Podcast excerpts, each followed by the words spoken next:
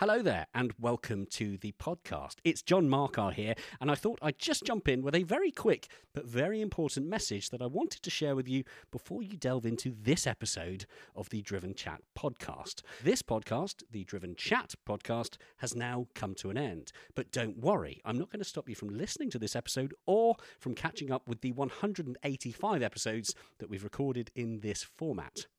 I just wanted to let you know that if you're looking for our new episodes recorded after December 2023, then you'll need to seek out our new podcast, The Driven Podcast. You can find the Driven podcast in all the usual podcast platforms, including, chances are, the one that you're listening to this one on right now.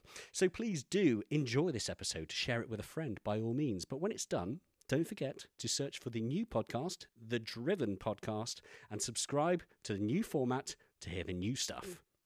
To make life easy, head on over to the Driven website via driven.site. There you will find links through to the new podcast, including links to your preferred podcast platform. And hey, whilst you're there, why not check out everything else we do, including hand picked automotive news stories, car and bike reviews, video features, and even more. For now, though, I'll let you enjoy this episode, and I will remind you again at the end of the episode, but for the future reference, this message is approximately 1 minute and 30 seconds long. That's six clicks on the 15 second skip button. Enjoy. I'm Sandra, and I'm just the professional your small business was looking for. But you didn't hire me because you didn't use LinkedIn jobs. LinkedIn has professionals you can't find anywhere else, including those who aren't actively looking for a new job but might be open to the perfect role, like me. In a given month, over 70% of LinkedIn users don't visit other leading job sites. So if you're not looking on LinkedIn, you'll miss out on great candidates like Sandra. Start hiring professionals like a professional. Post your free job on linkedin.com/people slash people today. The Driven Chat podcast in association with Paramex Digital. You dream it, we bring it to life. Find out more at drivenchat.com. Well, hello, and welcome to this week's Driven Chat podcast, where once again we bring you a short intro. Myself here. Hello, I'm John Marcar, and the voice of Andy Jaye also here. Hello, how are you doing? And then after our short intro, we have a feature length interview. Think of it as the headline act. And it's a nice one this week. It's a man called Mark Hawwa, who is the founder of the Distinguished Gentleman's Ride. And chances are, whether you have any interest in motorcycles or not, uh, you will have heard of the Distinguished Gentleman's Ride. But I'm going to put a quick caveat in here just in case you're listening thinking, oh no, but I'm not interested in bikes, it doesn't matter because this is a bike and a car podcast because Mark is not only the Distinguished Gentleman's Ride, he's also now the Distinguished Gentleman's Drive. And for somebody with a slight speech impediment, that was quite difficult to say. So, uh, yes, it's cars and bikes, and as you will hear very soon, a really lovely, genuinely brilliant bloke. It's a good listen. You're going to enjoy it. Are you going to marry him, John? That was, I that was quite the endorsement. if it wasn't for the fact that he was on the other side of the planet, um, in fact, that's a good point. This is the the fir- the longest distanced podcast we've recorded. He was in Sydney, Australia, uh, and us over here in in wintry, gloomy England. Still, I think that's about as far away as you can get. I quite like the international vibe, actually, John. So, so Yeah. he's down under. So you're right; he's the furthest away. But but thinking out loud, we've also had Magnus Walker in Yeah, LA. yeah. And when we spoke to Shmee, he was in Dubai. He was, yeah. Yeah. Who else have we had abroad? I feel like we've had someone else. Doesn't matter. Yeah, We'll just We had um, Mike Brewer. He was in LA. With the first time we spoke to him before we then did Yes. another one with him. Uh, yeah, so we just need somebody in. Uh, I think it's Wellington, New Zealand, which is the furthest you can go before you come back from where we are in England. Um, so yeah, any guests in Wellington, New Zealand, uh, drop us a line. Do you know what? That, I think that's so that's so specific. I think we need to go if we have a listener in Wellington who would just come on and say hello in one of the intros. yeah, drop us You an don't- email. I know that we be- do have listeners in New Zealand. I can see it on our on our um, podcasting hosting platform. It shows me where everyone in the world is listening. We do have New Zealand listeners. So hello, New Zealand. Yeah, I mean, I, I got to say, you know, we, we don't sort of humble brag like some of the other pods do about where we're ranking and how many listeners we've got and so on and so forth. But you know, we do see these things, and, and the Driven Chat army is is really quite sizable now. So thank you to all of you that Yeah. are taking the time to to tune in and, and join us each week. We I tell you, we really appreciate it, and it doesn't sound sincere, but we really do. Oh, it's incredible. It's incredible. I, I'm still in my head, I don't know about you, Andy, but in my head, I'm still talking to maybe a couple of my mates that are listening sympathetically. So to then, so to then go into the stats each week and see tens and tens and tens and tens of thousands of people that are listening, it's a it's a huge number now, which is just bonkers. So yeah, thank you sincerely. I like It's that that's amazing. in your head, John. I love that that's in your head because I have literally no friends. So for me, for me, I just think it's a couple of your mates that are listening sympathetically too. Because I can guarantee there's none of my friends listening because I ain't got any. Oh, oh, well, if you'd like to be Andy's friend, you can apply via podcast at, at drivenchat.com. Yeah, no, zero applicants. It'll be as successful as our nefarious Easter Bunny getaway car bit, which got a massive no responses. but I mentioned that email address, um, and and and yeah, on the subject of responses, can I just say another massive thank you? Thank you to everyone that has emailed us because we Yeah. kind of every so often we we we plant a little seed of here's a little subject that we might talk about. Um, maybe drop us an email if you if you've got a story that fits the bill. And of course, last week's podcast, so that was with Tom Wood of Kazana and Car and Classic, and we said at the beginning in our little intro, um, you know, if you've got a, a, classic car sell story, either winner or loser, then do let us know. And we've had a few come in. Um, some of them are quite difficult read, uh, and some of them are a big, big win. So uh, it's awesome. So yeah, thank you. I promise you, as we've said before, I don't know if it's going to be you know next week, next month, or, or when we will dedicate an entire episode to working through listeners' emails and questions uh, because we've now had quite a good selection. And uh, yes, we'd love to do that. It would be good fun. So I think it'll be quite soon. Yeah, and keep them soon. We coming. don't want to give out. Don't want to give out an email address and then just kind of not do anything for months. yeah, yeah. You know, we'll we'll get onto that. I think we might we might pause uh, a celebrity guest so that we can so that we can address the people that really matter, which is the people that are actually spending time to get involved Yeah, with us uh, in a very very near show. That would be, that would be the right thing yeah. to do. So yeah, if you want to get involved, if you want to be have a shout out or, or a conversation point or make a point, what was it? Podcast at drivenchat.com. There That's you go. If That's you'd like it. to get involved. Yeah, keep them coming. do it. Keep them coming. It's Now. John, you spotted something that uh, before we started recording, you spotted something that was, I, th- I would say, it had you perplexed. Yeah, well, so before we do these little intros, because of course, usually the, the the format is that we'll have an interview with a guest, and sometimes that's recorded a week or two previously to this intro. Um, and then what we like to do at the little intro is we try and get this week's news stories. You know, we find out what's happening in the automotive world, if there's anything worth talking about in current real times. And I, th- this morning, as I you know, wiping the, the sleep from my eyes, I was kind of going through all the press releases of the week, and there isn't really much going on. The biggest thing that jumped out to me this week is from Bentley. Uh, we love Bentley very much, and we love their cars. We We, love driving them. Um, however, they're announcing. Uh, Bentley's proud to announce plans to develop the first ever Bentley branded luxury tower in the world, the Bentley Residences. I mean, Hmm. Where's that going to be, John? it's, uh, it's in Florida, South Florida. Because you are moving soon, so I'm wondering if this is aligned. that would be great, wouldn't it? And it just so happens the reason I'm talking about it is because I get no, um, I, I just why car manufacturers Two minutes after you now? say you love Bentley, yeah, and I'm also moving into Bentley Towers. Yeah.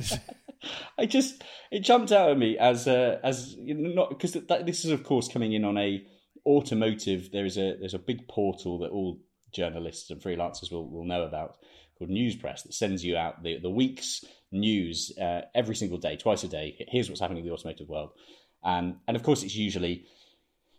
Aston Martin have developed a new wheel that can turn twice as fast. It's you know a lot Yeah. of the times it's it's quite boring. Um, New logo, yeah. I mean, the, like the Peugeot logo was a huge thing for a while. It was a huge Look thing. at the Yeah. lion. You know, Everyone's okay, doing new yeah, logos. That's cool. Yeah, but every so often you do get a confusing one like Bentley Bentley houses. Like Well, this is, I mean, this is curious because Aston Martin have done the same thing a, a few years previous, haven't they? They've got that complex. Is it is it LA or is it also Florida? I can't remember, but they've got that sort of apartment block that's an Aston Martin designed apartment block. They've got submarines. They've got, uh, I think they've got a kind of Aston helicopter type thing as well, haven't they? A Yeah, sort it of flying, droney type. So yeah, I think some of these design houses mm, just like to kind of flex their muscles a bit. But you know, more often than not, they don't become anything other than nice concepts. So to actually, yeah, this, I mean, how this is happening apparently. What is a Bentley? What did you say it was called? Bentley Towers. Let's have a look. Bentley branded luxury residential tower in the world. Bentley is the Bentley Residences they're calling it, Bentley and it's uh, ultimately, effectively, it's a, a huge um, skyrise. Think luxurious apartment block tower. Uh, I mean, it looks very posh, and of course, the irony of this is that I've we've started this by saying that's ridiculous. Who would want to talk about it? And of course, we're talking about we're talking about it on our podcast. Um, The trouble is, right? You'll say we're talking about it, and now you're looking at it, and you've actually started drooling, John. I think you've looked at pictures, and you're like, "I'd like to live there too." I, do, I don't know about. I, yeah, Florida's okay. I don't know if that would be my number one choice of US living. You could go to Disney. Go to Disney often. There is Disney, Disneyland not far away. Basically, Disney. Um, That's the main thing. some alligators. Is Epcot? Is yeah? Is Epcot also in Florida? I might. I don't know. Daytona's up the road. That's good. You go there. I did a travel show there once. I can't remember anything about it. Isn't that awful? In Florida? Mind you, it was a, it's about a thousand years ago. So. But yeah, you know, it's confusing, isn't it? But fair enough. Fair. There are lots of confusing things in the car world. Here's another thing that's confusing me in the car world. I promise I'm not going to turn this into a Marcar Moans episode. Have you seen, Andy, the advert that's currently on both the television and on the radio at the moment, which advises people that if they have an issue with their car on the motorway, they must go left? Are you familiar with this? I haven't seen this. Right. No. What? So there is an advert. I cannot even begin to imagine the amount of money that has been spent on this advertising campaign, and they use the uh, the the iconic song "Go West." You know the lyrics "Go West." So they use instead of "Go Uh, West," they're you- saying "Go you- Left." How does it go? How does da, the da, da, da, da, da, da, da, da, No, You know, you know it. You're just Are you just making this up? karaoke. Not. Oh, yes, I am. yeah. But yeah, the uh, so they've they've come up with this I advertising love that you sung a bit more then, though. I know. If I had more of a singing voice, it's too early in the morning when we're recording this. The um, the I've been up advert. for five hours, John. Five hours. It's not too early. Come on. Come on, I don't have kids. I I, I got up two minutes to nine before our uh, before our recording. No, that's not true. No, but the um, yes. so this advert, this very very confusing advert, is um, i- is advising people if you have an issue with your car on the motorway, you must go left to pull onto the hard shoulder. Now that's fine. Like uh, the the whole premise of the advert is fine, and I agree with the advice. My my issue, and where the confusion lies, is who on earth needs to be told that? And if you are, for the first time in your life as a driver, sitting there going, "Oh right, so I pull over to the left if I have an issue." What are you doing on the road? Like, we both know how much it costs to make adverts on the television. It's it's not a cheap exercise. You're looking at a staggering amount of money. Yeah. And I, it's a huge campaign where people there's and they've got these stupid comedy fly characters that have landed on a windscreen and they're pointing, "Go left, go left," because your engine lights come on. And I remember the first time I watched it, I was like, "Is this? Have I accidentally flicked onto like a comedy sketch show of like obvious comedy?" Um, but no, it's a real, it's a real campaign, and I can't, I can't work out for the life of me why this needs to be a thing. I mean, what's the next advice? If, Yeah, who- if a who car in front of you starts to stop, brake. Like, yeah, yeah, uh, obviously. Are there? I mean, are there people? Is this a thing? Are people pulling into the overtaking lane or the central reservation to stop when they break down? Is that is that a thing? Is that happening? And if so, are there enough people doing that that it warrants a millions and millions of pounds being spent on advertising? I'm very confused. There must so there must have been a catalyst for this, right? There must Yeah. have been a spate of people just sticking the old hazard flashes on in the fast lane or whatever. Yeah, I know we're not supposed to call it the fast lane, but we all know what I mean. You know, there must have been something. Otherwise, someone has just literally had all this lockdown time. Heard the song "Go West," thought, "Oh, I'll put a left on it." There's a campaign. How can I fit it in? Oh, I know, hard shoulder. And you know, it might be someone, someone at the, at the you know at the highways agency or whatever who's quite high ranking or maybe it's like maybe it's one of their cousins or their kids or some relation who's like, oh just had this idea go live and you know and then they they've just exercised too much power on something that really didn't need doing that's that's the only thing i can think It's of very bizarre. I appreciate as well. Again, I, I often allow myself to forget that we are a very international podcast. This is only really going to be relevant for our UK listeners. If you're listening from elsewhere in the world, just go, go go, onto. YouTube and put in, put in the, the Go Left campaign or whatever. I don't. I couldn't even tell you what it's called. Um, well and also if you are listening you know in say france or america yeah, for goodness' sake, don't go left. don't do that go right. Go right. Christ. Yeah. Um, Yeah, sorry, I didn't I didn't intend for that to be such a long tangent, but it's really annoyed me. I think we need to have another Marcar Moans. know. You know, it's it's. I've forgotten how entertaining it is when you've gotten a grumbly, and that's just the most kind of delicate little thing. An advert has frustrated you to this level. It has. It's just a- an advert. It's, the it- because I can't help but think I'm doing all the sums in my head of like, right, they've licensed that song. They've paid about four or five actors there. They've clearly closed a stretch of motorway to film that. Then there's the actual advertising cost. It's going to be millions of pounds. Oh yeah, It's just, Yeah. It's bizarre. And yeah, but the, and then the big thing is anyone that needs to be told that in an advert. Oh my god, get off the road! Like, just stop, stop driving. You're a risk to us all. okay, Anyway. come on. You've started it, John. Yeah. The people that need to hear that advert. Let's let's see this through. Yes. What what typically what three cars are they driving? What what Uh, three can- vehicles? Uh, do the Vauxhall that to- a Nissan Yep. Juke, and Right. um, any Peugeot beyond 2003. Ooh, There we go. But Sting. up to. Wow. Sorry, Peugeot drivers. No, I'm sticking with it. Yeah, Nissan Juke, Vauxhall Mokka, um, or that other one, Vauxhall Grandland. What the hell's that? Grandad, Grandad. It literally looks like Grandad on the logo. Yeah, Nissan Juke, Vauxhall Mokka slash Grandad, or um, a Peugeot. I like the new Peugeot badge for what it's worth. Do you? I like it. Yeah, Yeah. I see what they're doing.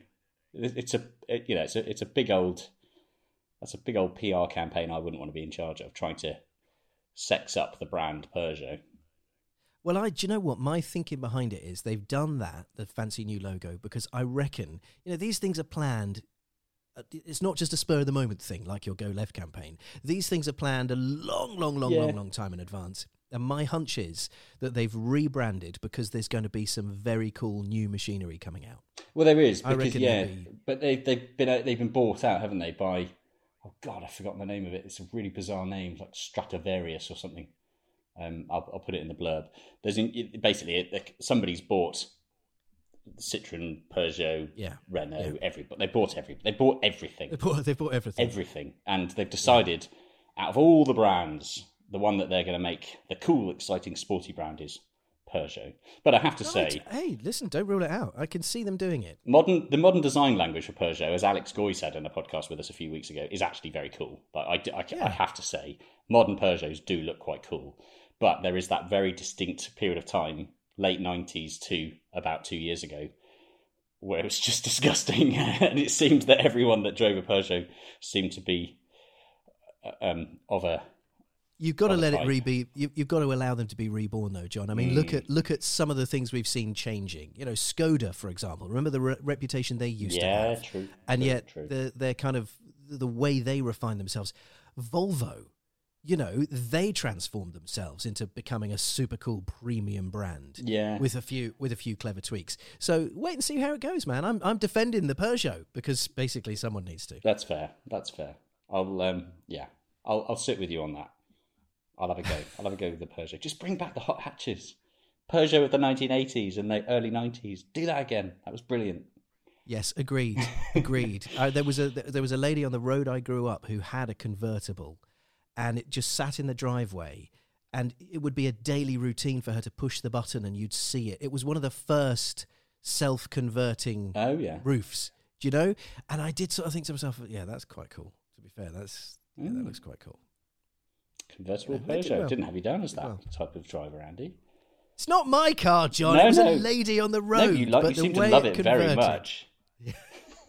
Good for you. Good for you.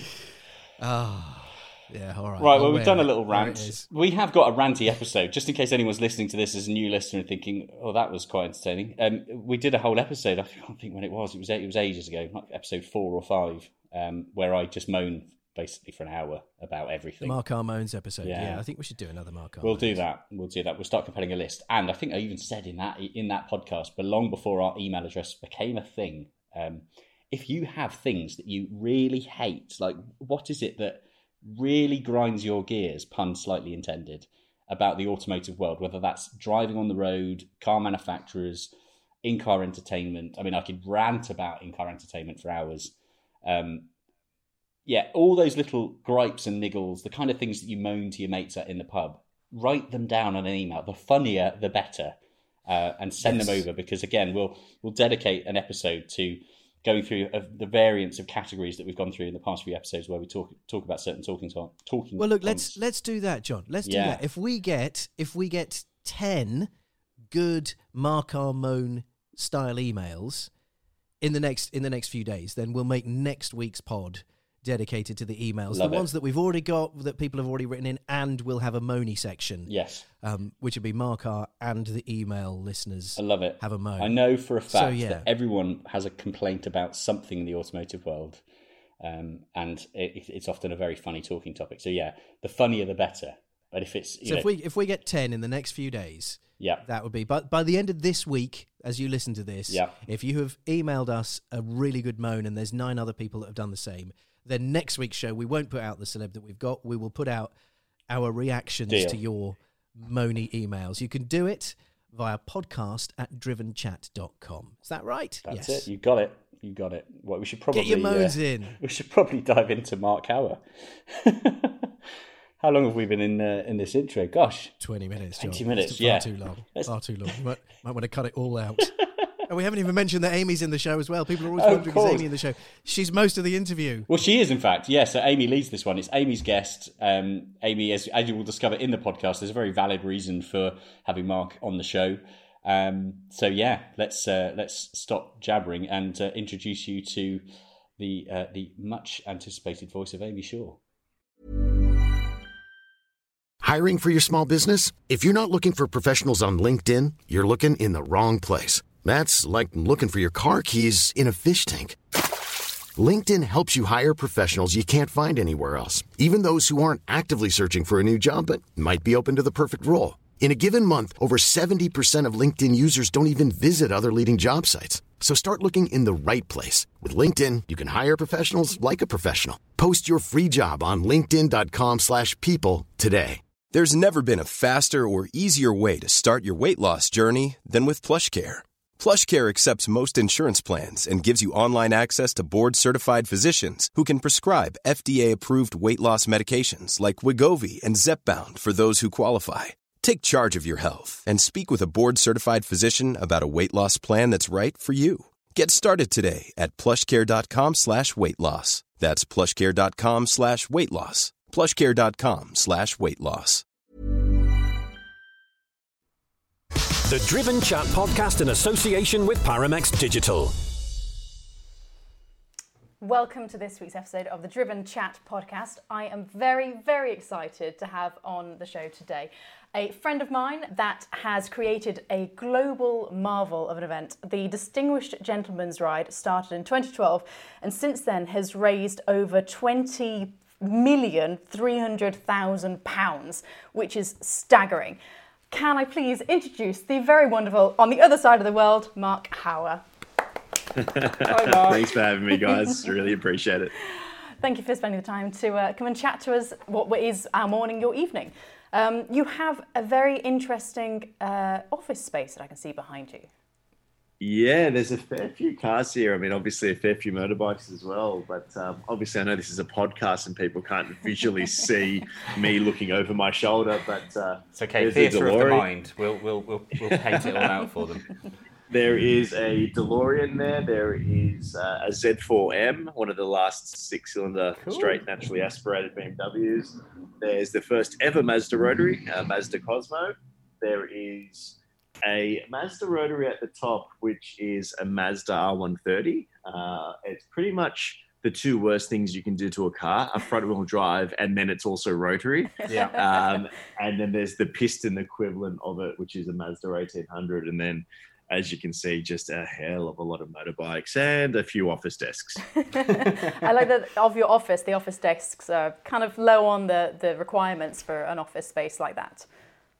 Yeah, it's uh, how minimal desks can we squeeze in and how tightly can we squeeze it in to try and cater for more bikes and cars.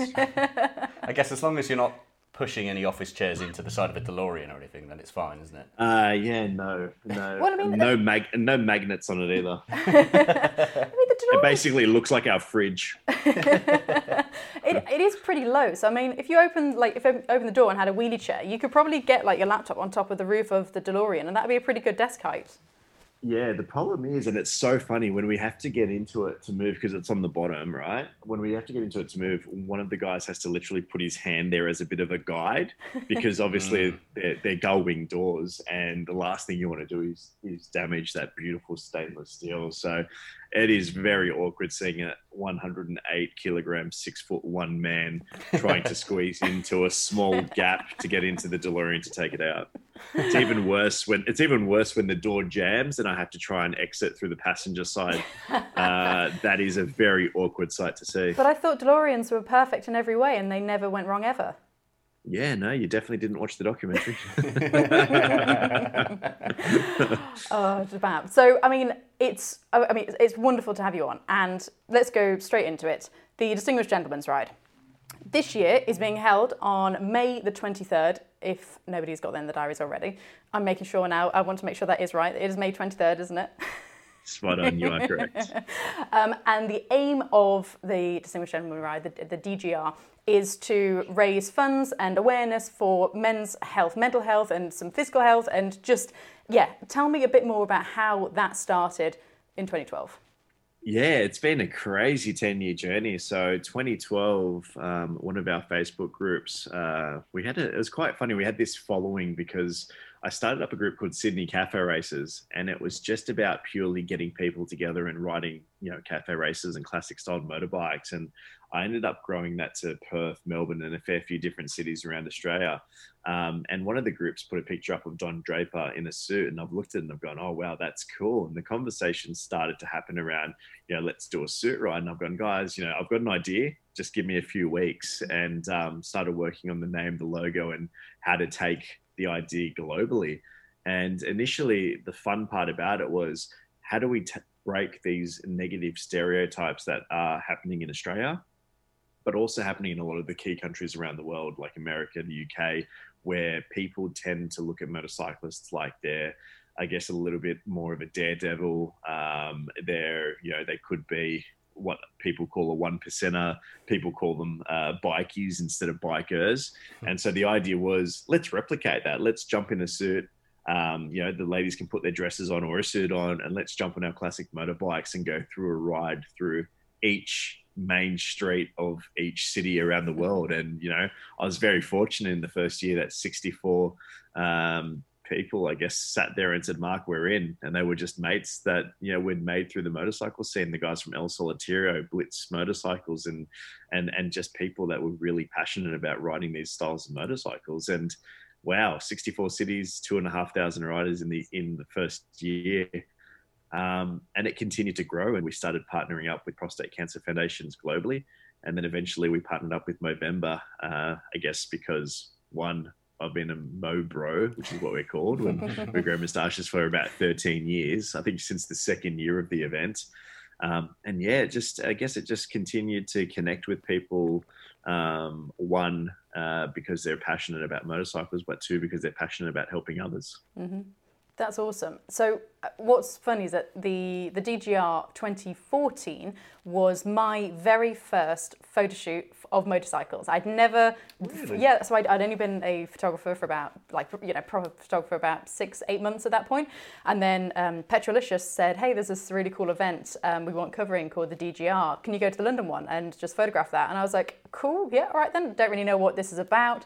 Went down, and at the time it was in. Um, in Borough Market in London, and um, you know it was it was Dutch and Vicky from the Bike Shed that were, were kind of organising it. And when I got there, I thought, whoa, these people are way cooler than me. Like I've, I, I it was the first time I'd ever experienced bike world, like you know actual some form of um, culture of motorcycles. So that the, the, the DGR is something I've loved from I suppose quite early on and it was so such a special thing for me then each year to end up photographing it. It- it- I ended up photographing the London one about two or three times more uh, after that, but I, I still didn't ride. And it was going to that event that I made ma- that made me think, you know what, I'd, I'd love to actually end up riding. So then, what's funny is that um, I think it was the the 2016 one. It was over the same weekend that I was learning, literally learning to to, uh, to ride. I was having all my, my lessons. I had my test like the, the following Monday or Tuesday after the, the Sunday ride. So I had spent, I think it was about seven hours doing 60 miles of, of like super twiddly town riding or something like that over, over the Sunday, rode back, uh, you know, got, got back home and then got onto my little 1972 Honda 350 with my dad riding, me pillioning with like my camera gear and all of our, you know, our, our, our, cool clothing and overnight stay. And we ended up riding down to London from like the Midlands. So it was like a two hour, a two and a half hour ride or something like that, pitch black, quite cold. I was just like, I just, I'm so tired right now. but it was, it was to go to that event. So that was for me was a really special point being able to have my dad riding my motorcycle with me sat backwards on that bike of the 2016 ride, photographing the event in London. And it was the following year that I was the first year that I got to join in the DGR myself and on that same bike. And so for, for, for me, this event has been something that's, I've, I've followed it through. It's the, probably the reason why I started riding motorcycles.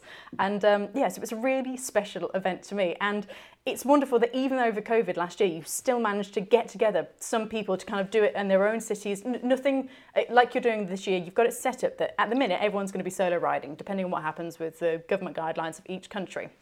If our governments can say, yep, okay, you can start meeting up for outside things, then great, we'll go and meet up with groups of our friends.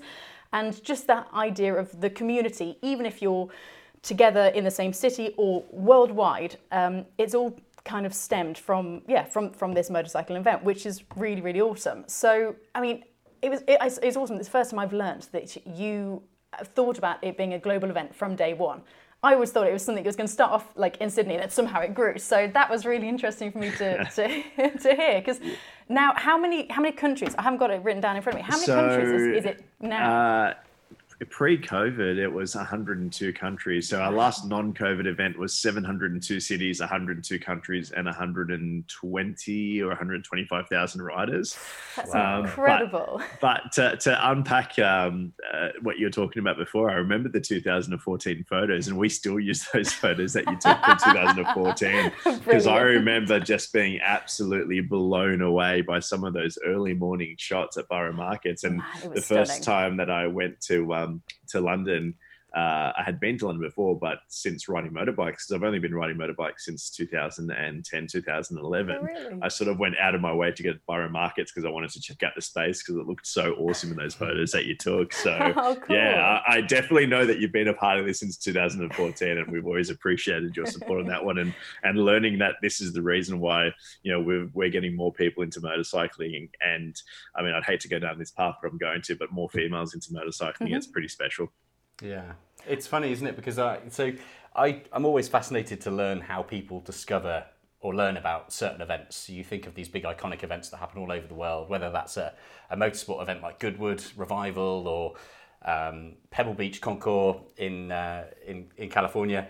The I'm always fascinated to see like how did you find out about that? How did you learn about it? And but hearing your story about going along to Borough Market, that being your first ever meet on the bike the interesting thing for me, the way that I found out about Distinguished Gentleman's Ride, was for a couple of years, I would see a parade of bikes go down Tooley Street in London, which is just down the road from Borough Market. My dad has an apartment on Tooley Street, and it would just so happen that I'd be there at a weekend or something going to visit, and we'd walk outside of his apartment, and there'd be this unreal noise and sight of just bikes going along with people really well dressed. And me and my dad look at each other going, what the hell's going on? Like, what is this? And of course, we then researched it, looked into it. Oh, okay, it's a Distinguished Gentleman's Ride. It all makes sense.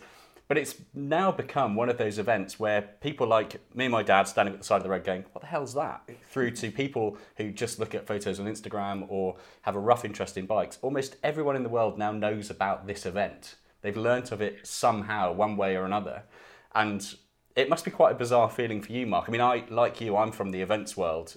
That's that's yeah. that's my trade, so to speak, and it's always quite cool when you hear people talking about something that you've organised or that you've run. It's, it's a totally bizarre feeling, and, and funnily enough, I've got an example from yesterday where um, one of the guys from Movable Ink, which is one of the sort of platforms we use for our for our emails to, to our database, um, he was really keen on coming into the office and one checking out the space and you know he'd been in lockdown wherever he was for covid and he was just happy to be out.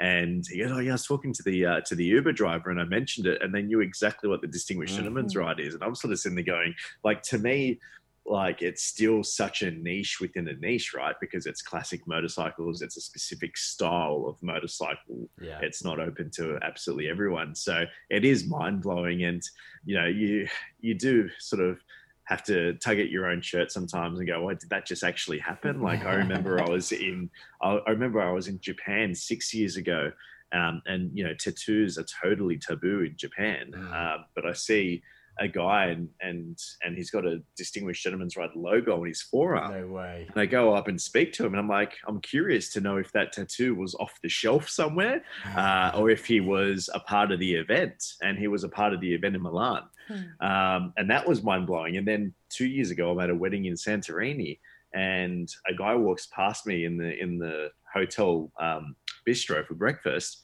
and he's got a distinguished gentleman's ride tattoo on his arm, and I'm just sitting there going, "Wow, this is." I mean, for, for a guy that's always appreciated tattoos but doesn't have any, there are a lot of people out there that have tattoos, and and to me, it's it's that's an awkward feeling because. You know, I think I want to change the logo. No, I'm joking. I'm joking. But it is an awkward feeling knowing that, um, and it's a special feeling knowing that people are so passionate about what we've done and, and knowing that we've been able to bring you know a lot of people and and to be honest a lot of lonely people together that have been able to create these friendship networks from being a part of that one day event Yeah, it's incredible. It's incredible. So let's just, um, just for my own kind of knowledge, and there'll be a few people at home that may be listening and, and wondering the same thing. What are the ground rules for the DGR? Do you you mentioned that there are it's a, it's open to certain types of bikes. Is there a is there an age cap or a, a style of bike cap? What's the what's the general overview? If somebody's sitting at home thinking this is something I feel like I want to explore or perhaps be part of, is there Yeah, a def- how does it all work? yeah i mean it, obviously age is irrelevant and gender is irrelevant religion and all the rest of it's irrelevant. Um, it, you do need to obviously be able to ride a motorcycle legally uh, it is an event that takes place on a pub on public roads. Um, from day one it was always about limiting the size of the event and and you know i've always had pretty good foresight um, and always had confidence that this was going to turn into something that was a little bit bigger um, than it started off as. And the first couple of years sort of dictated that, uh, you know, we knew it was going to get to certain points where we would have to actually put a cap on how many people can attend the event based on not wanting to cause too much traffic congestion, police, and and you know local councils and other authorities. So the start of the ride is really about bringing together classic styled outfits and classic styled motorcycles. And although we've gotten a little bit lenient over the years by including the modern classic style of things, um, it still very much is a throwback at those, you know, the 1930s, the 1940s, the 1950s, and 60s. So it's a bit. Um, people like to dispute it, I guess, uh, is a safe way to put it. Um, but realistically, it still is an event that really, at, at the fundamental of it, it is about cafe racers and classic styled motorcycles coming together and doing their part for men globally, irrespective of whether or not they ride a motorbike, irrespective of whether or not they ride a cafe racer. Yeah. So that's the that's the only ground rules. The ground rules is essentially to answer the question simply. The ground rules is there's a style guide that's associated with the event, Cool. and the motorcyclists have to fit in with that style guide. Um, know, are we sometimes lenient? Yes, if the person that's on an inappropriate motorcycle wants to volunteer and help corner mark or help be the first aid person or help set up, we definitely do make some exceptions for people that are just super passionate about helping others. Nice. That's awesome. So after the event and you've raised this amazing money, where does that end up going and how does that end up supporting all these men around the world? So the fantastic thing about the whole structure of what we do is every single donation goes directly to Movember from our website. Um, yes, let's be realistic. At the end of the day, uh, a charity event still operates as a business. We've still got staff to pay and we've still got insurance policies to pay for. Um, but we're super proud of the fact that we operate at 20 cents in a dollar. So literally, we'll be reimbursed uh, 20 cents in a dollar for everything that we raise. And that covers the cost of us producing the entire event globally. Uh, it covers the cost of us protecting every single volunteer ride host globally in their sort of support networks as well, um, which you can imagine an insurance policy on that scale mm. Is yeah. a few dollars. It's it's quite expensive. Um, and the fantastic thing is, is the relationship that we've got with Movember from day one. Um, the rule has always been, and the contract's always been that we get to allocate where those funds go within their organisation. So we get together at the end of the event and start looking at all the different potential research programs. Um, concepts and and really start to map out what we want to fund. And you know we've been very fortunate after sort of a five year relationship with them that we were able to uh, create a, a program that was based on how do we get motorcyclists to connect better for their mental health mm. um, and how do we slow down the rate of suicide. So there's actually a huge amount of programs that we've funded specifically in the motorcycle world on top of all the general research stuff that we've done. And a great link for that one is just to to drive people to the website because there is a huge amount of information and it's it's very transparent in the programs that we fund. Um, and so i'm going to give the website a bit of a plug. Go for it. If you want to learn more about what we fund please just head to gentlemansride.com or just google gentleman's ride.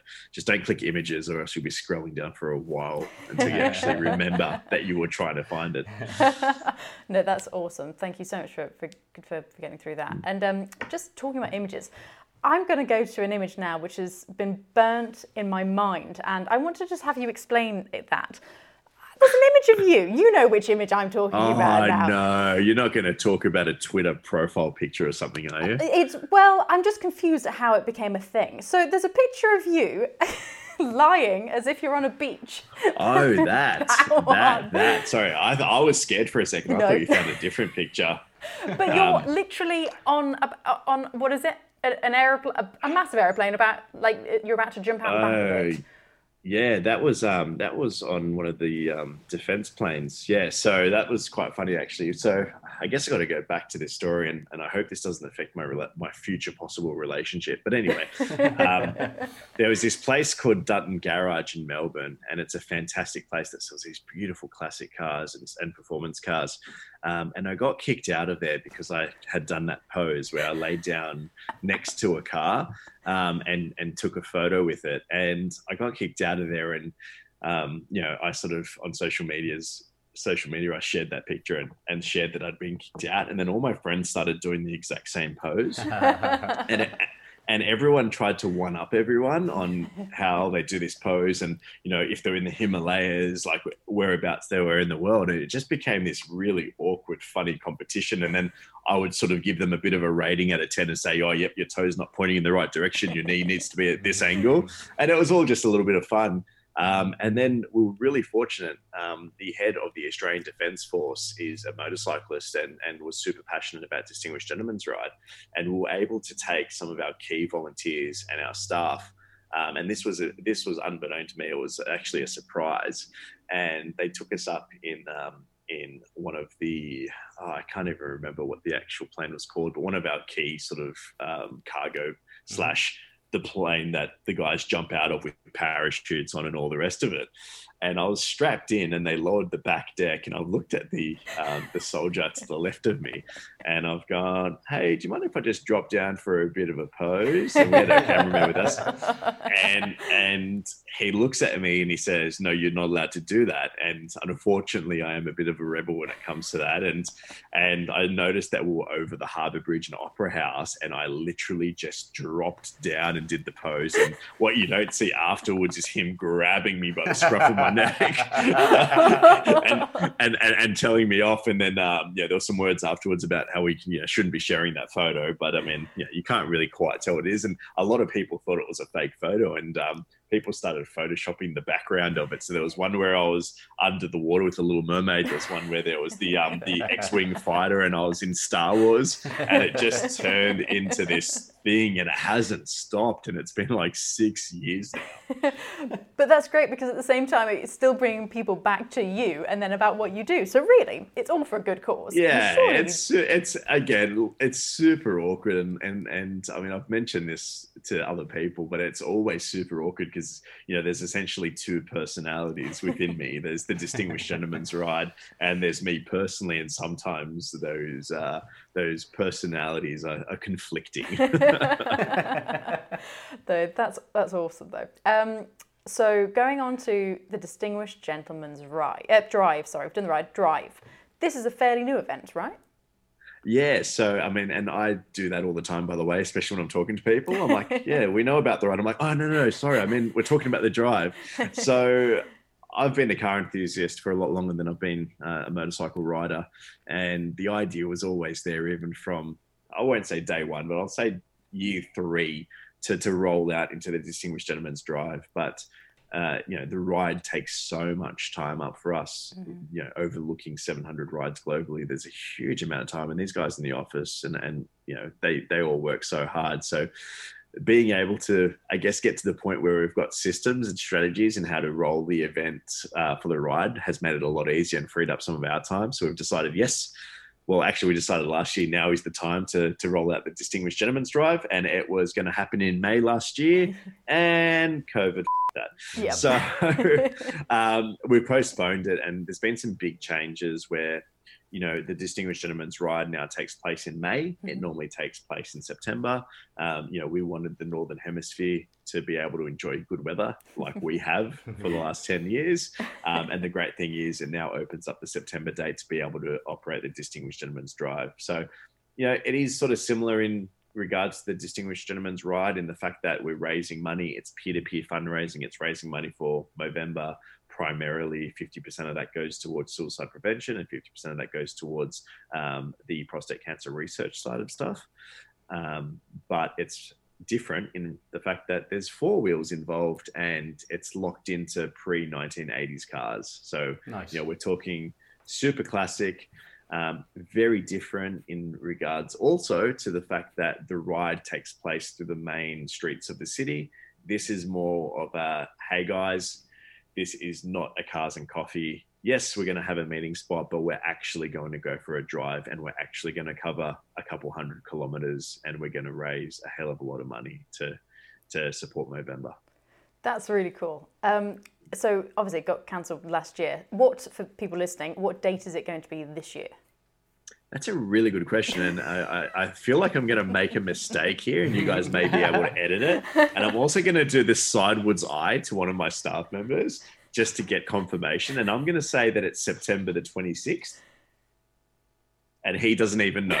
It's, okay. I'm, I'm fairly confident if it's a Sunday and it's the last Sunday of September, right. which I think is the 26th, it is September 26th. September 26th. It's in my calendar. It's Distinguished yeah. awesome. Drive. And the awesome, the awesome part about that is um, we've pretty much already locked in over 150 drives globally. Wow. Oh, incredible! Uh, and so it's pretty exciting, and and you know our network um, has obviously been growing since we announced it, and mm. we've been getting a bit more involved in the Australian classic car scene as well. And we actually did a bit of a dummy, uh, a dummy run, a dummy drive. Can't call it a dummy drive; it sounds inappropriate. A dummy run um, at, a, at a car event called the Sydney Harbour Concours, and we had 25 uh, drivers that joined us, and we did a little drive through Sydney and finished up at this fantastic sort of beach location, and then. Um, ended up at the actual location of the event and we got to drive in and park in the driveway and it formed part of the actual nice. uh, concours as well and everyone was just buzzing and i think everyone was buzzing because it was so cool to sort of be able to bring a different point to that event where you had younger people you had ladies driving you had guys driving they were all suited you know mm. they, they were wearing their sunday best and there were cars that essentially weren't concours because you know it's pre 80s you can have your your your sort of rusty survivors. You can have your patina. You can have your slightly modified cars. It was just cool bringing that. And i think it sort of showed to the 25 drivers and and myself and the team here that um, you know, we're, we're fairly confident it's going to be a successful event. So I need to think about what I'm going to actually drive because my Mini is 1985. So I've, I've now got to have a either find something. or what we do is we just have some slight provisions that say run on models like the mini and Yeah. the, the, the, the thing is i mean if it looks exactly like a 1979 model i mean there will be provisions to allow that we're not going to be we're not going to be super super super strict um, but maybe we'll have some um, some additional spots for for people that are super passionate and they can be the tail end Charlie or they can be the guys that, that carry the jack for us and the battery pack for when we break down. well, I mean, in, in May next so yeah next month is I I, tu- I turn 30, and I know that my boyfriend has been looking, and he's been saying he's looking at parts, and these parts. Just happen to, you know, if I go onto his phone for something, I'm like, oh, there's a, there's a nice MGB GT on your, on, on your page there. And um, he's like, just parts, Bab, and then just kind of moving on. So then, um, yeah, so I think I might end up going on uh, on on the Distinguished Gentleman's Drive in probably something pre 80s anyway, but something I don't yet know what it's going to be. So um, God, it's Oh, going to be really awesome. bloody awkward if it turns out he's not getting you an MGB. Isn't can you imagine? yeah, yeah, it was it was literally just a poster that he wanted. he's, he's, he's sat at home listening to this going, what the hell? God, Yeah, God now. I've got to buy an MG. Well, yeah, well, maybe this is a, this is a good like kick for, for him. If he can listen to this, I'd be like, can I have it in yellow, please? I mean, if you know, if, if some parts are you're doing that thing me. where, where girls really, really want their partners to propose and just talking about weddings constantly. like, Yeah, talk about cars instead. yeah, the, the only thing on his phone every time I picked it up was a ring, like, what is with that? but it looked like it was a part of a piston. But I'm just going to think that it was something different. But what's funny is that he doesn't ride, so now he's like, I'm not going in the back with you. I'm like, come on, just just come on, just. Ah, you have to make that happen. So, um, our friend Hannah, um, her partner is Magnus Walker, Oh, which cool. obviously Yeah, you guys would be familiar with. Yeah, yeah. And she was our ambassador a couple of years ago. And the best part about that is that she had a sidecar that she was riding, and Magnus was sitting in there in the Ah, sidecar having the time of his life. And you know what? There was enough space in that sidecar that he could put his beard dreadlocks, his head dreadlocks, his chest dreadlocks, and everything else. And um, yeah, no, he's he's a good friend of ours as well, and he's helping to to organise one of the rides in in the states. So Amazing. Amazing. I think I think I think I'll, I'll do another shameless plug here. But if there um, is anyone that's listening uh, that's into their classic sort of uh, cars, I was about to say motorbikes, damn it, uh, that's into their classic cars, then then the website for that is just gentleman'sdrive.com. And you know, if anyone wants to host a drive, then that's where they can get in touch with us. And if anyone just wants to put their name down so we can keep them informed, that's Brilliant. the place to go.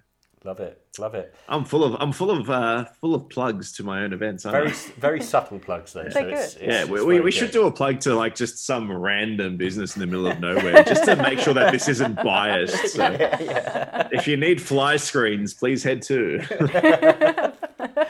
So um, I'm going to jump in on the, uh, the the getting mixed up between cars and bikes and bikes and cars because you mentioned you were you you were primarily a driver, car driver, then turned motorcyclist, um, and I think that's a fairly common theme for for a lot of bikers now. They they tend to start out with cars and classic cars. Me personally, I drove cars for the best part of ten or eleven years with zero interest in bikes. Literally, you couldn't pay me to even consider riding a bike. And then one day a little light bulb turned on and it was I want to learn how to ride bikes. And now I love it.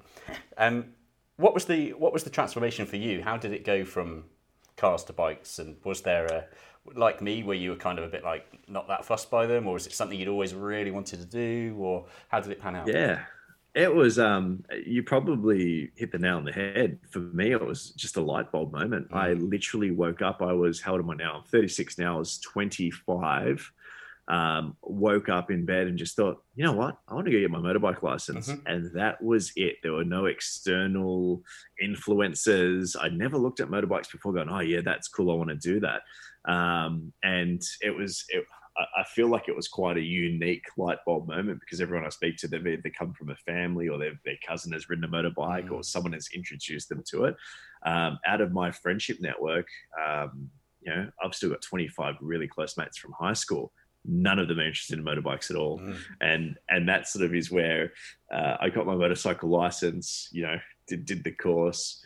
Um, was riding a motorbike. I ended up going to Japan for four weeks on holidays, oh, wow. and I fell in love with the custom motorcycle culture in Japan. Mm-hmm. And I mm-hmm. saw these Yamaha SR400s, and every single one of them was customized differently. And I just sat there and I'm going, this is cool. Mm-hmm. Like the mm. fact that it's an extension of their personality was amazing. And then I came back to Sydney and I bought an SR500, uh, customized it, and you know started riding it around and thought I was so cool. And then I was like, wow, I, am really lonely. I've got no one to ride motorbikes with, and um, and that's when I started Sydney Cafe Racers as you know being the way of being able to bring people together so that I didn't have to ride by myself.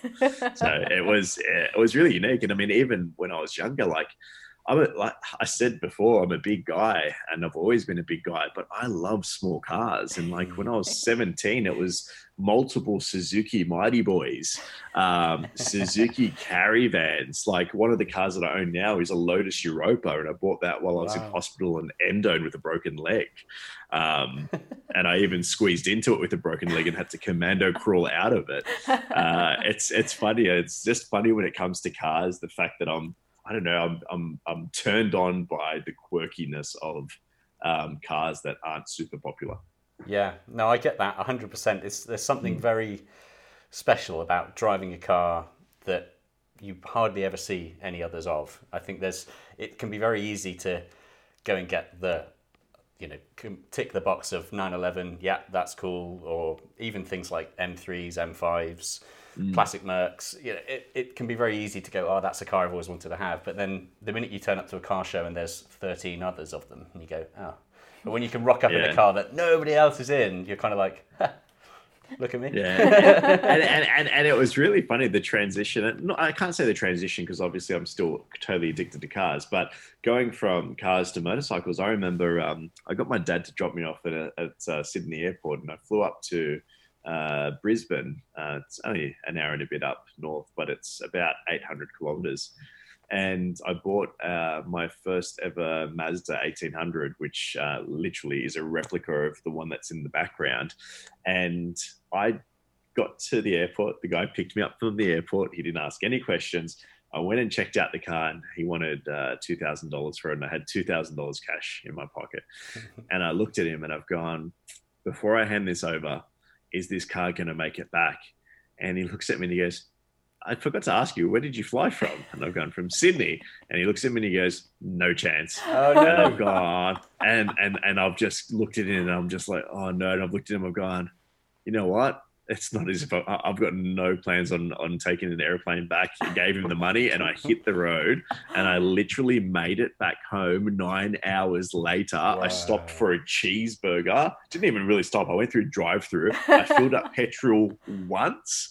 And then I got home and my eyes were just red, and I had the most amazing drive of my life. It was uh, you know, the air conditioning. By air conditioning, I mean the three quarter windows at the front. it was the best feeling. And I get home and my dad just looks at me and he just goes, and then he looks at his watch and he goes, I do not know how you just did that. And um, yeah, it, it definitely wasn't legally, um, but it was such a fun drive. And, and the hard part is sort of then getting more into the motorcycle side of stuff there is more opportunity for that adrenaline mm. on motorcycles because you know you're so much more at risk right you've got no sort of protection around you and it's really funny now because i mean if i go into a car that's um, classic but possibly more on the boring side of classic mm. you know I can get about three or four hours straight driving and I'm pulling over for a bit of a nap. If I go into my daily car, it is two hours and I'm going for a nap. Whereas that never used to happen when I didn't own a motorcycle.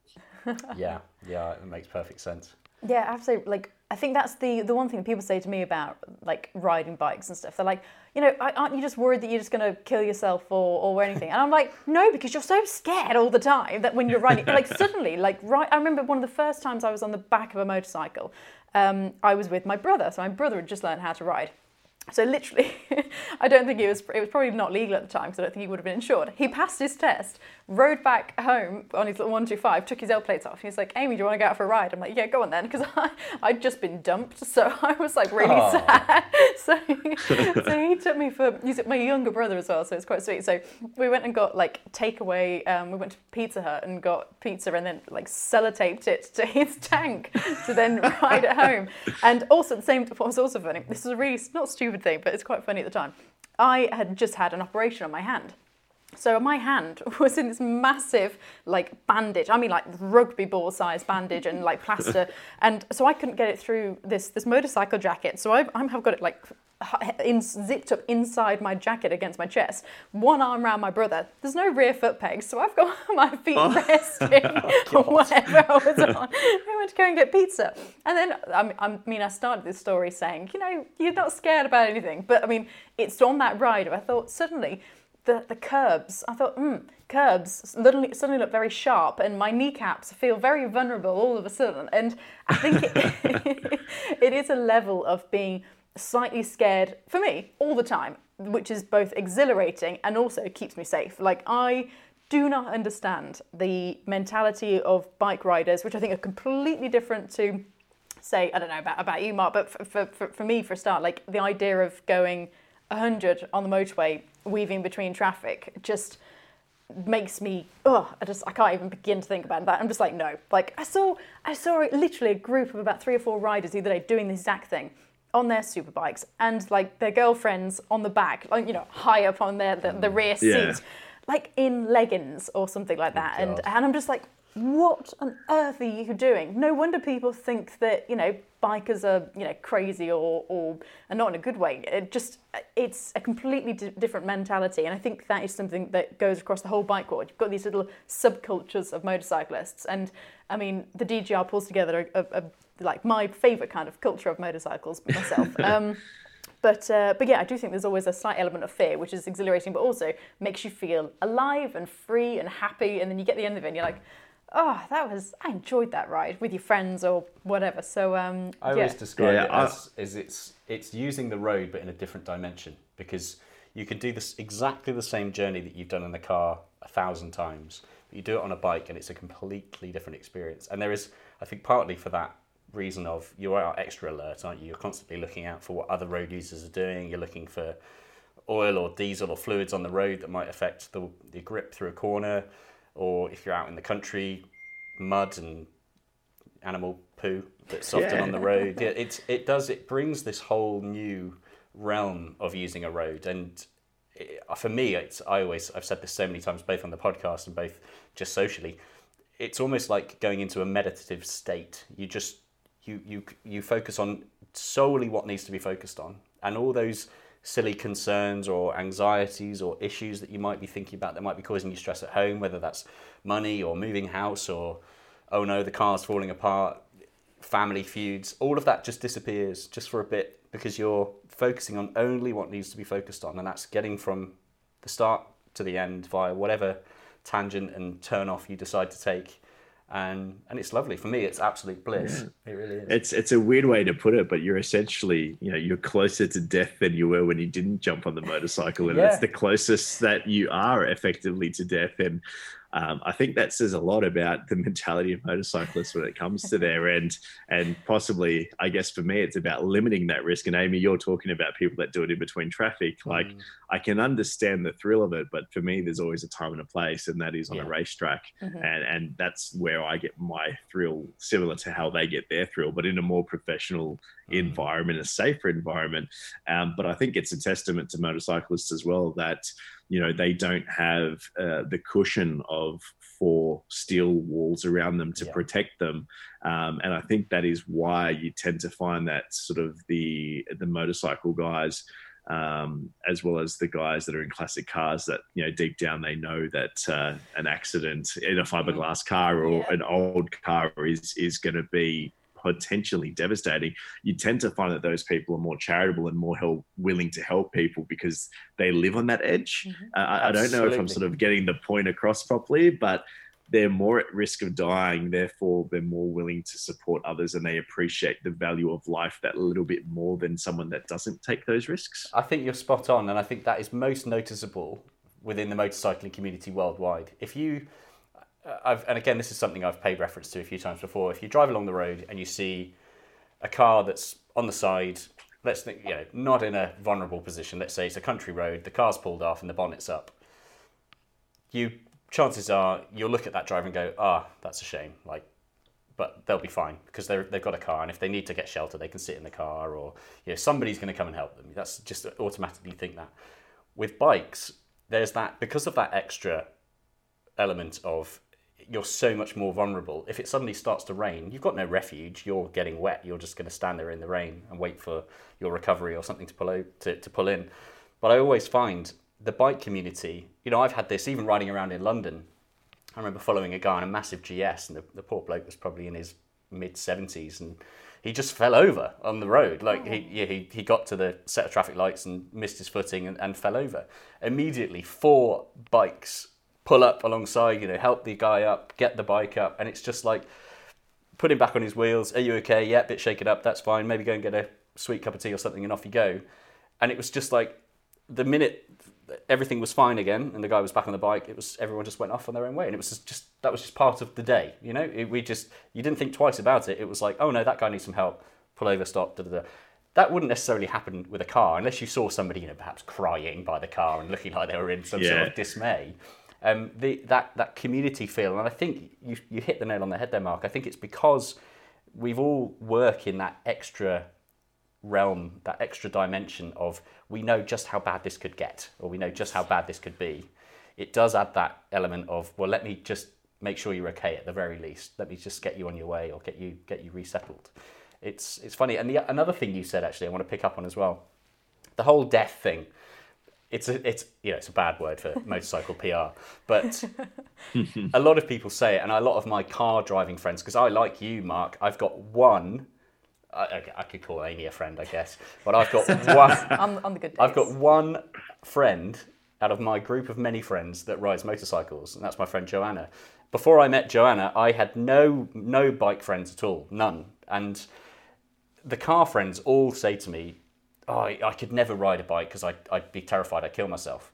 And my response is always, that's the mentality that you want. Like that, as crazy as it sounds, if you ride, you know, I up until a year ago, I was riding around on fast bikes. I had a, a Panigale Ducati.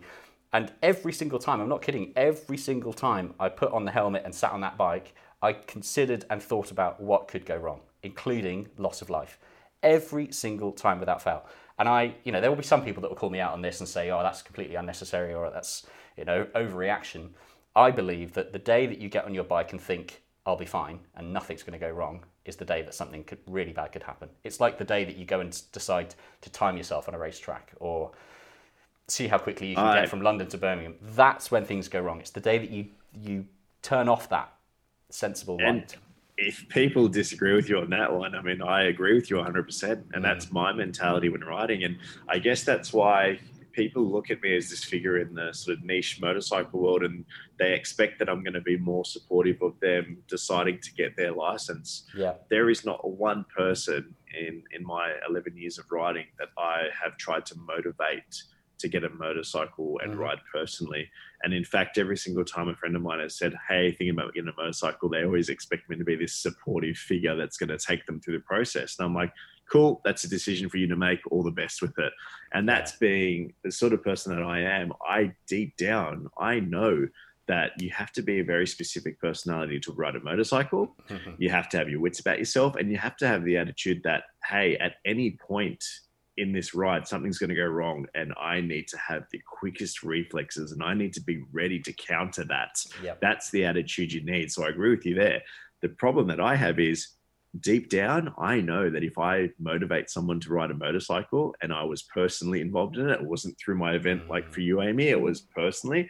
If they have an accident, that's that's I know that I am going to feel whether it's right or wrong that that is on me. And that was my fault because I was the one that motivated them to get a motorcycle. So it's probably not what motorcycle manufacturers want to hear. Um, people, pe- people, people in the scene saying to people, "I don't want you to ride motorcycles." but the, the realistic part is, is there's always going to be an element to the sort of person that rides a motorcycle. It Yeah. is. It's not in a lot of places that we're talking about that DGR takes place. It's not your main form of transport. It's very different to when we're riding in India and when we're riding in Nepal and, and Vietnam. You know, maybe they don't have the mentality because they're so used to it. But when every second person that you're driving past is on their mobile phone and you Mhm. can see that they're on their mobile phone, you have to assume the worst in Yeah. every single part of that ride that you go on. So, Yeah. you know what? I'm I'm I'm on team John for that one. and I and just to kind of throw a compliment back at you, I think that mentality of the fear that you getting somebody into motorcycling and then resulting in them getting hurt or worse. Yeah, all that says to me is that you're just a really nice bloke. like that, because I mean, you could you could have that mentality about everybody. If, if your friend had never had a beer before and you said, "Hey, try this beer for the first time," they turn into a raging alcoholic. Yeah, you can't, you, you can't put yourself through the worst case scenario of how bad everything could Yeah. be. Um, have you ever climbed a ladder before? Well, don't because you might fall off. You know that it, it's it, it just shows to me that you're you're a good bloke, and I think that that's quite a common theme with the bike world. I remember a friend of mine, Tim, saying. Um, if he ever wins the lottery, this is a bit of a, a, a bit of a tangent and often a bit of a win. But if he ever won the lottery, the one thing he wouldn't do is buy any of his friends a fast car. Because of course, as car guys, that's kind of what you envision, isn't it? If you came into, let's say, a million pounds or a couple of million dollars, you think, oh, I'm going to go and buy my mate that 911 that he's always wanted or that Ferrari he's always wanted. But then he was thinking, well, if I bought my friend that 911 Turbo he's always wanted and he lost control of it and put himself into a tree, then he'd live with the guilt forever. And I was like, you, you know, you can't you can't live with that mentality. It just it just shows that you're quite a compassionate person. Yeah, I mean, and and and to be fair, to show you the asshole side of me, um, I've I've had that same scenario where it's like if I win this much money, I'm going to buy my mate this car and all the rest of it. My best mate Philippe, um, but all I could come up with was a Ferrari that I paint pink and put a bull bar and tow bar on just to really piss him off. Love that. I mean, that's that's best friends for you, right? Yeah, and you know, if we want to slow him down, we can just load up the trailer with I don't know concrete and just get the power to, get the power to weight ratio to that of a uh, I don't know an, an old school car. it's so funny right then, isn't it? Like I want to be a smartass and say pick a specific motorbike that's slow or a, a, specific car that's slow, and then I'm sitting there going, oh, but actually, from a sponsorship perspective, I better not talk bad about anyone. the PR machine's always it? Oh, it's just, I just want to be free. No, no, no.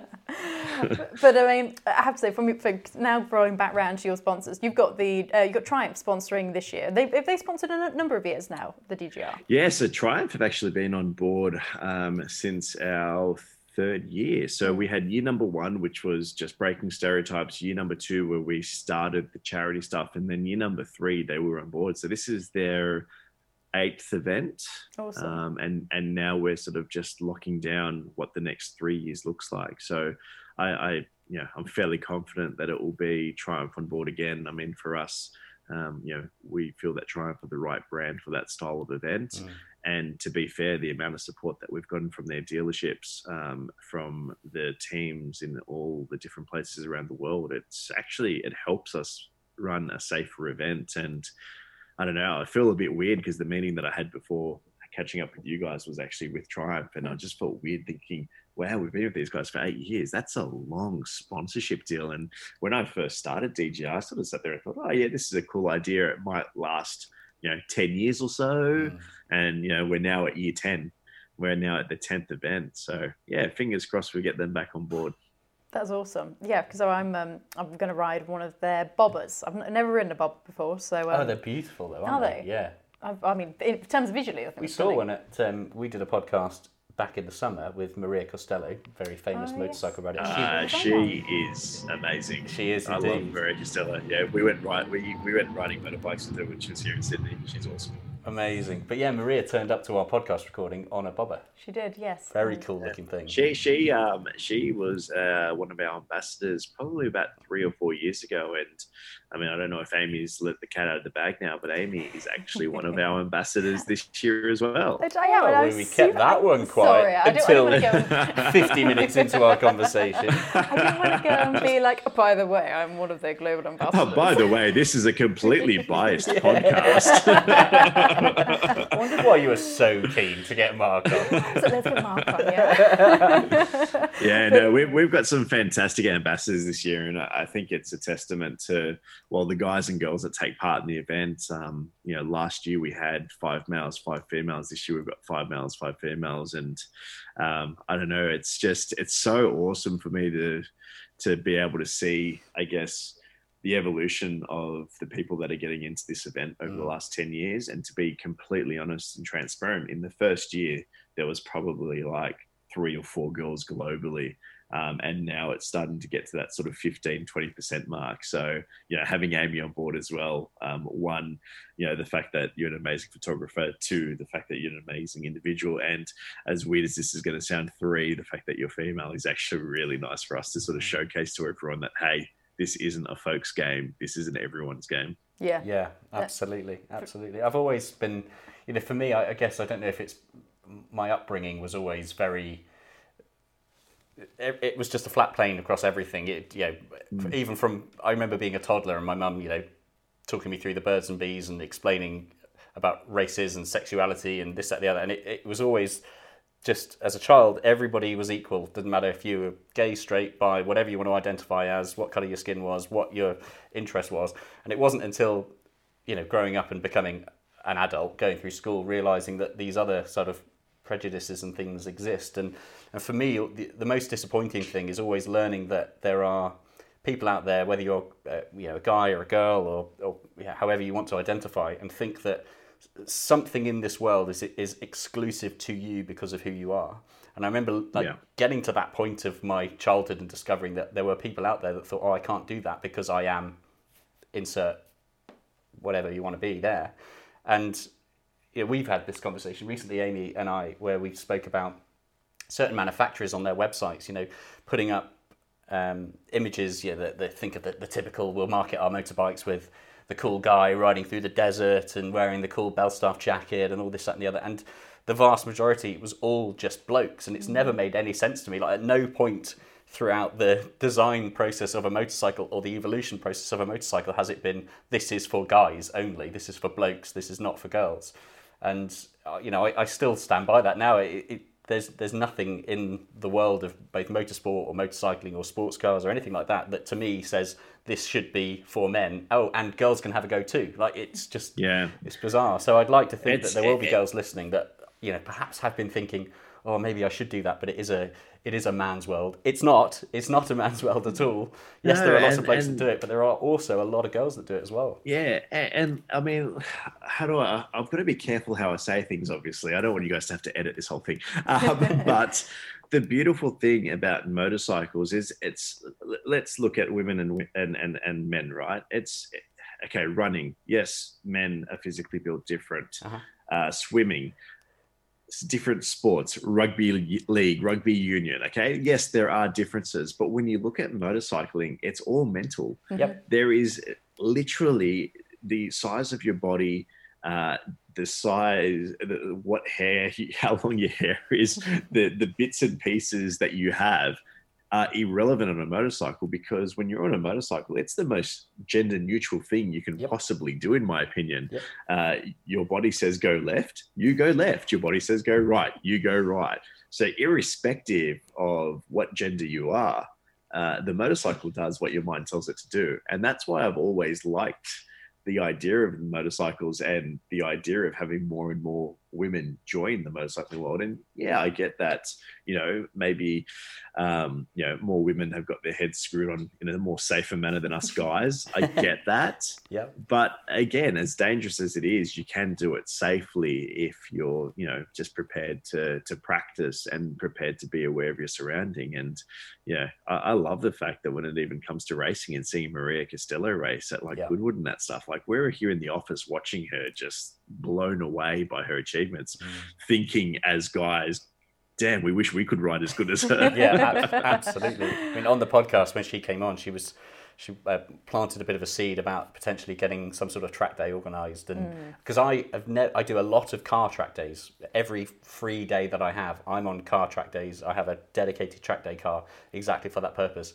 I have never ridden a bike on track. Neither have I. Never done the track day on a bike. Best. I know it? it's the best. And Maria, it's so in, much fun. In our podcast, Maria was like, "Right, I'll sort the day and I'll give you tuition on the day." And to me, like, it doesn't.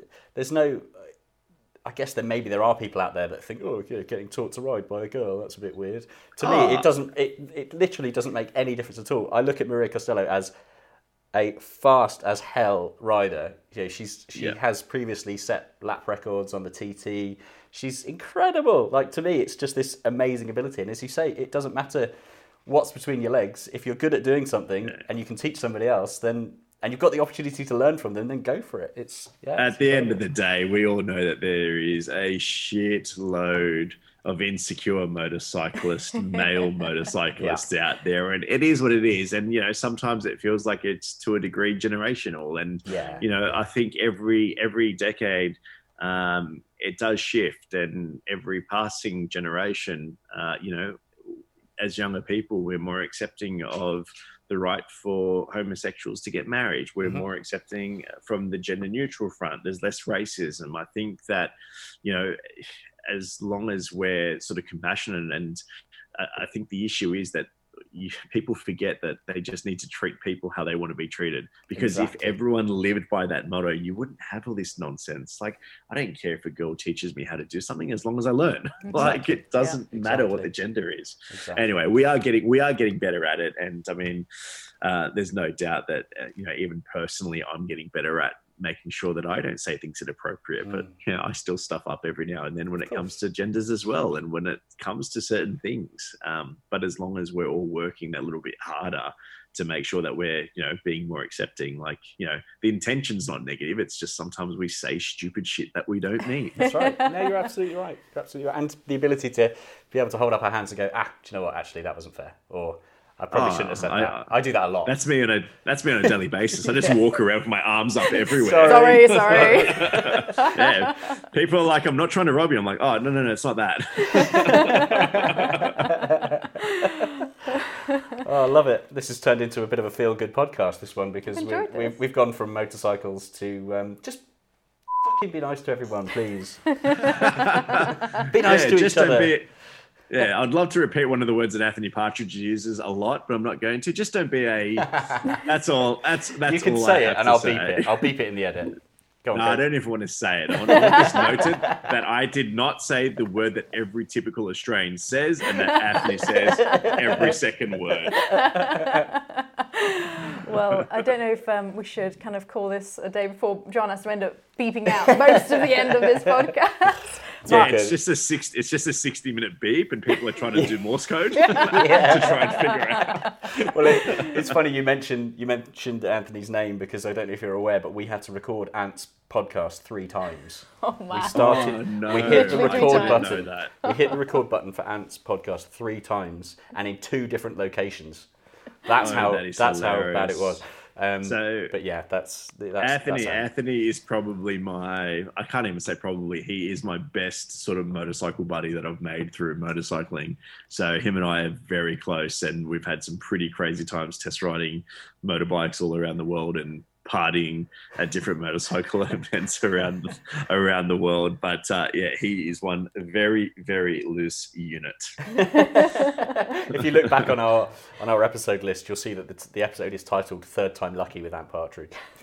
oh, that's funny. I yeah. thought it was just going to be titled C dash asterisk P. Skull and crossbones exclamation mark.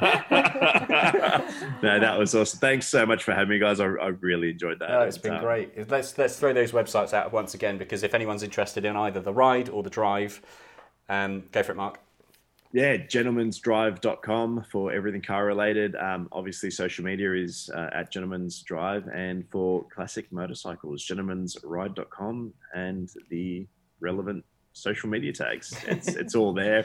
Um, this year we've got four fantastic Triumph motorcycles that we're giving away to uh, our highest fundraisers. So if you wish to be a part of it and support Movember, then please jump online and join us. Twenty third of May. Thank you. Or so the 26th of September. You choose. we definitely know that date. Cool. Awesome. Thank Awesome. you. Thanks, Mark. Thanks, guys. Thanks for having me. Well, you've made it to the end of the episode. That means you are amazing because anyone that makes it to the end of a podcast is the best person in the world. Congratulations. Just wanted to remind you, as we said in the opening of this episode, drop us an email. We have the email address podcast at drivenchat.com if you would love to give us a story about classic car wins or loses or any hero stories or tragedy stories. We want to hear them. And as Andy pointed out, we will dedicate an episode to you, to your letters, and to your stories. A massive thank you to Mark Hawwa for being our headline superstar guest in this week's episode. Our thanks to Amy Shore for being a, a fabulous host as ever. Promise we will be bringing you more of Amy in the next few weeks. It's been it's been a bit me focused really in the past few weeks, so more Amy the better. And yes, keep the feedback coming as well. Thank you, thank you, thank you. I cannot say enough thank yous to everybody that is leaving feedback for us, uh, leaving five star ratings, um, clicking subscribe on Spotify. It I can see it happening, and it, it makes a huge, huge difference to us. We never, ever, and as far as I am concerned, we will never ask you for uh, any form of Patreon subscriptions or or money. Yeah, we we want to keep doing this for free as we have been doing, uh, and for the sole premise of bringing you some great entertainment. So, if, uh, if if there is any way that you want to kind of pay your gratitude to us, then a lovely, kind, positive review, a, a, a subscribe, a follow. A share with a friend, that is the way to do it because it really does make a huge, huge difference to us. So thank you, thank you, thank you once again. I'll give you that email address one last time and then I'll let you go on your merry way. It is podcast at drivenchat.com. That's podcast at drivenchat.com. And as I pointed out a few weeks ago, that email address, it goes straight to me. It goes straight to me, straight to my phone, straight to my laptop. So by all means, blow it up with spam. Don't actually blow up with spam just just good podcast worthy emails, please. Thanks. See you next week. Bye.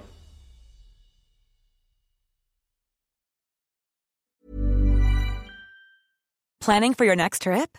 Elevate your travel style with Quince. Quince has all the jet setting essentials you'll want for your next getaway, like European linen, premium luggage options, buttery soft Italian leather bags, and so much more. And is all priced at 50 to 80% less than similar brands. Plus, Quince only works with factories that use safe and ethical manufacturing practices. Pack your bags with high-quality essentials you'll be wearing for vacations to come with Quince. Go to quince.com slash pack for free shipping and 365-day returns. Oh, wow. You've made it to the end. The very end. And it's John Marcar here again, reminding you that this podcast, the Driven Chat podcast, has now run its course and has come to an end. To find a new format, search the Driven podcast in your preferred podcast app or head on over to the website driven.site to find some quick and easy links through to the new episodes in the new formats on your preferred apps. Thanks. Bye.